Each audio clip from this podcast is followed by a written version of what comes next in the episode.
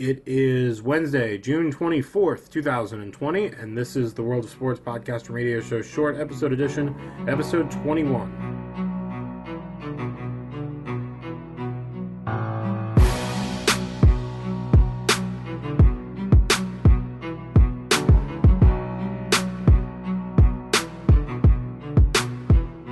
Welcome back to the World of Sports podcast and radio show short episode edition.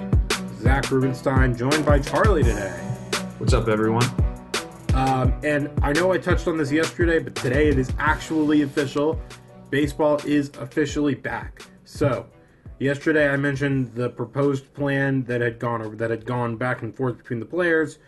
Um, today, the fi- the deal was finalized, and the big question was that I brought up yesterday was health. That has also been solved. Um, we're going to do our best to kind of work through this. To be honest, I did have not seen very much of this um, because I was focused on other things today or yesterday, I guess. But um, Charlie has been very focused on this, so we're going to go back and forth and do a little talking. So, Charlie, It's going to be a 60 game season. It is going to be a 60 game season. Um, did I see? I saw yesterday a 104% prorated salary was discussed. Where did you know where they settled at? Uh, I did not actually see that. I'm not sure where they settled at. Um, the only information I actually know is is the 60 game season. It's going to start on either July 23rd or July 24th. The location is actually going to be at home ballparks, and from what they say, health and safety is going to be the number one priority over baseball. Um, that is that that's as it should be. Um, I'm going to use Bob Nightingale a little bit on Twitter for this because he's been very good along the way. Yesterday, I used Jon Heyman, I think, which is I know Charlie is a little more questionable as a person on Twitter to follow for this, but uh, either way, um, there's been a lot of discussion. Um, so training camp starts July 1st. They are going to get. They're asking players to come as quickly as possible so they can get tested and quarantined if they have to. Um, I know that three players from the Rockies tested positive today. I would expect other players from other teams to test positive in the coming days as they start to get tested. Um, the, there's also, I mean, also these players will get a year of service time, so this will count as a year they played. Um, it, of course, it, it you know there is the whole there is the whole idea that that all it takes is a hot start this year and you could win the World Series, Mhm. um, which I know is frustrating to a lot of people. Um, but when did Charlie? When is this season supposed to end? You said. Um, it's supposed to end probably middle of October is my guess. My guess is that I haven't seen an exact end date because they don't even have an exact opening day yet. Um, my guess is it's probably supposed to end around the same time the regular MLB season would end. Um, and so I also see the trade deadline is this is August thirty first. Yep. Oh, that's gonna be. I mean, there's not gonna be any trades, I guess, unless you know you're really out of it. Um, the other thing that is going to be there's two other new things that are happening this year.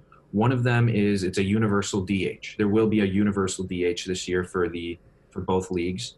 And in extra innings, there probably it looks like there's I'm not sure if they've confirmed this, but it sounds like there will be a man on second base at the start of every extra inning. So to back up a little bit, over the years there have been discussions about ways to improve baseball. One of which has been the universal DH. Um, I believe that's going to go through next season as well, Charlie, up until I CBA. It is actually. So the original plan was that this would go. One of the original suggestions was this would go for the rest of this year and then through next year because the collective bargaining agreement ends after the end of next season. So that would be a change. Um, and then runner on second base has been the more controversial one Mhm. as a way to slow. The point was to actually speed up the game so that it ended quicker for fans. In this case, you would be doing it for player safety. You want the game to end as quickly as possible Right. um, to get to the health protocols a little bit, uh, because that was one of the discussions. They're actually going to go back and use a, an idea they had a weeks ago in the original Arizona plan, which was players on opposite teams obviously wouldn't socialize or, or really of anything, or come within six feet of each other at any point. Um, and I believe that there will be probably some six feet of a distance between players during the game. So, real quick, what they're doing in soccer games, which has already started, normally on a bench you have like seven seats and you have seven subs. But what they're doing in soccer games is they're actually having two people per row, basically on each side of the row, up through a section, like a, an actual, like where fans would sit. And I bet you that's what they're going to do for baseball as well. So, the other thing they're doing is they are giving, and we've actually seen this in the NBA as well, they are giving players opt outs with, with, with, with service time, which means the counts that they played and to be fully paid. Um, and it used to be the original suggestion or conversation was that it would only be for high risk players and I guess coaches by default. Um, it's now going to be for players that live with someone that's high risk, including a pregnant spouse. So you're going to see a rash of guys not probably play who have wives that are pregnant um, or might, even at the chance of having a kid delivered, will probably not play. Right. Um, I could imagine it might be a little bit of a mess coming home, um, especially if you're in the middle of it. Now, Charlie, I want to discuss the schedules because that this is normally the way it works is that you play everyone in your division 19, 18 times or so, um, and then you play everyone else in baseball. You play a home and away in your league, and then there's kind of a randomized playing of other of the AL or NL, depending on which league you're in. But this year's different. So I can't confirm that this is actually what's happening. I haven't seen anyone verified say this, but I've seen enough local reporters and local kind of fan pages say the schedule is going to be you play each team in your division 10 times and each team in the AL division that is the same as yours like the AL Central and the NL Central for example you play each of those teams four times, and that adds up to a 60 game season. Um, well, I've, I've so Bob Nightingale tweeted something similar. Uh, I think it's a three game set against each. So, like he said, the Yankees and Mets will play each other six times.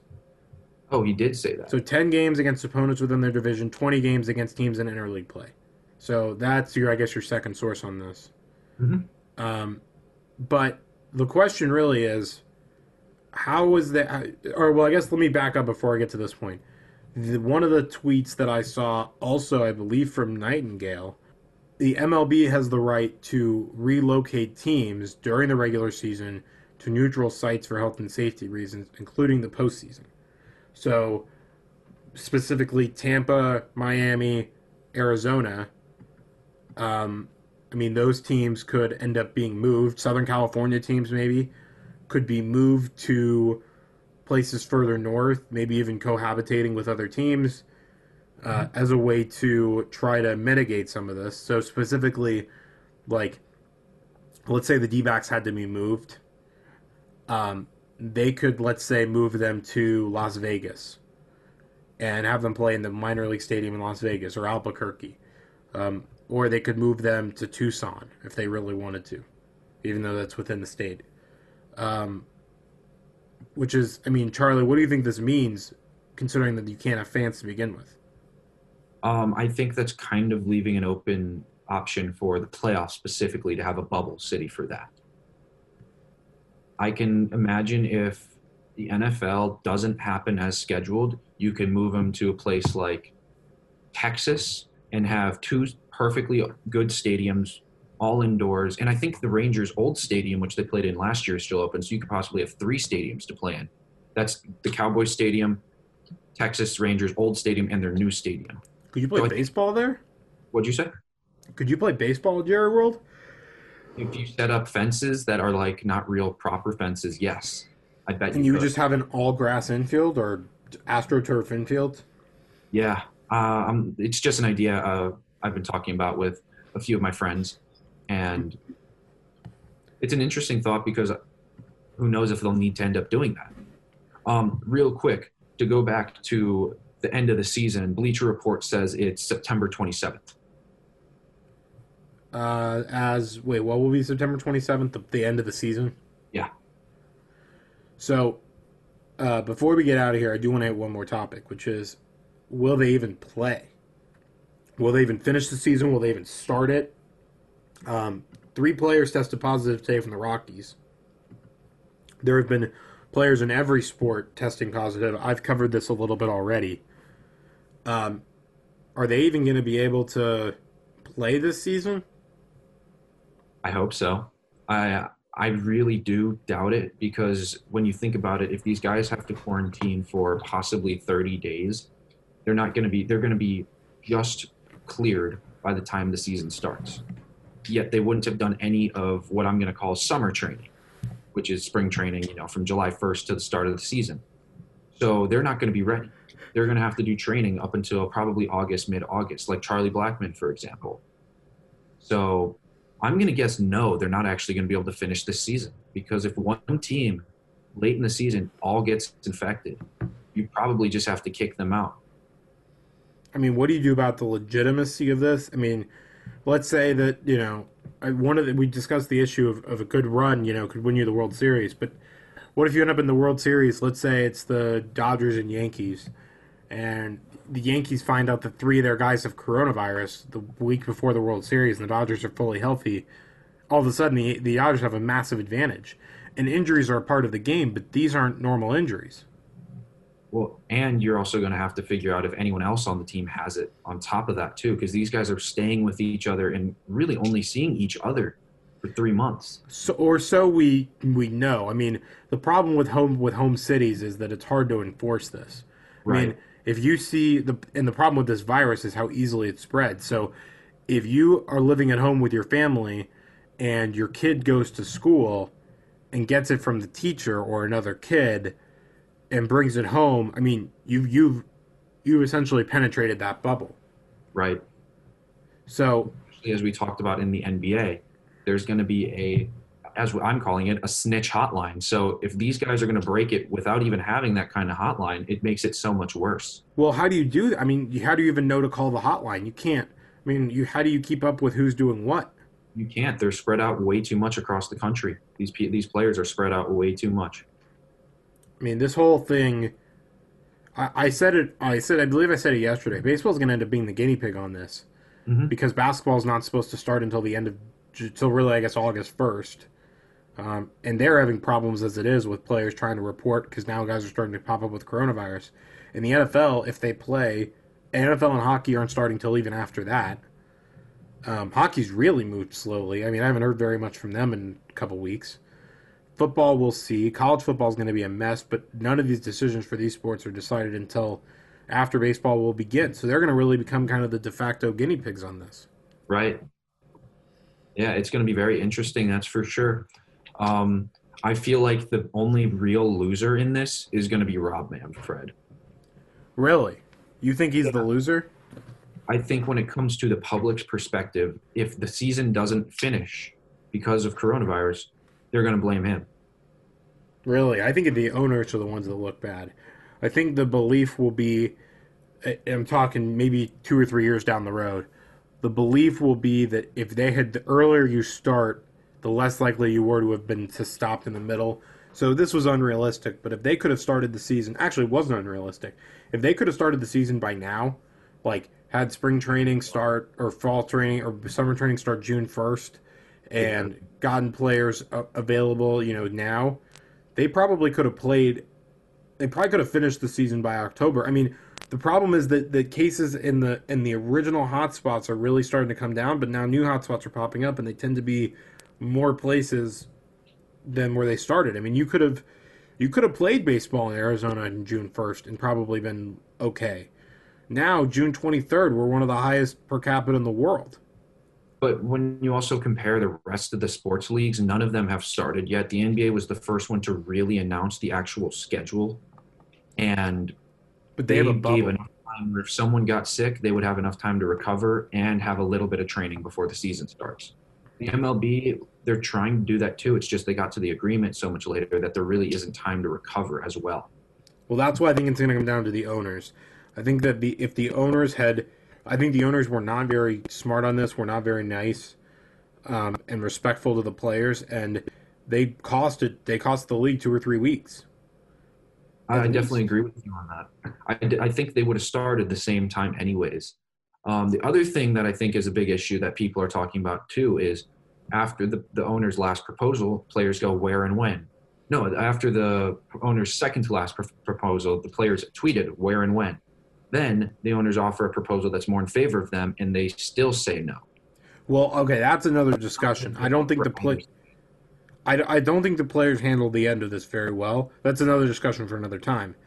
Right. But I think at the end of the day, when you look at the broad spectrum, the players were pretty clear what they wanted, and it took the owners a very long time to get there. And they didn't even really get there.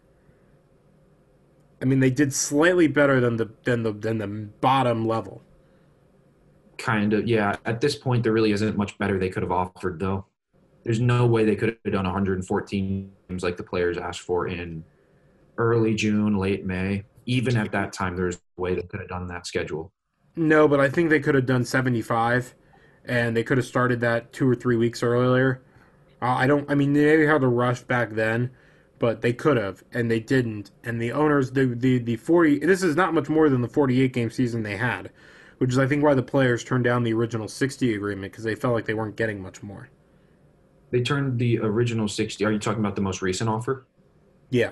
It's because they didn't have the opportunity to file grievances. No, I, that's not my. I, I get what you mean, but I mean like, like the players wanted a lot more games than the owners were willing to give, and they settled at a number that was not much more than the owners were originally willing to give. Oh, oh, I see what you're saying. Okay. All right, we're gonna get out of here.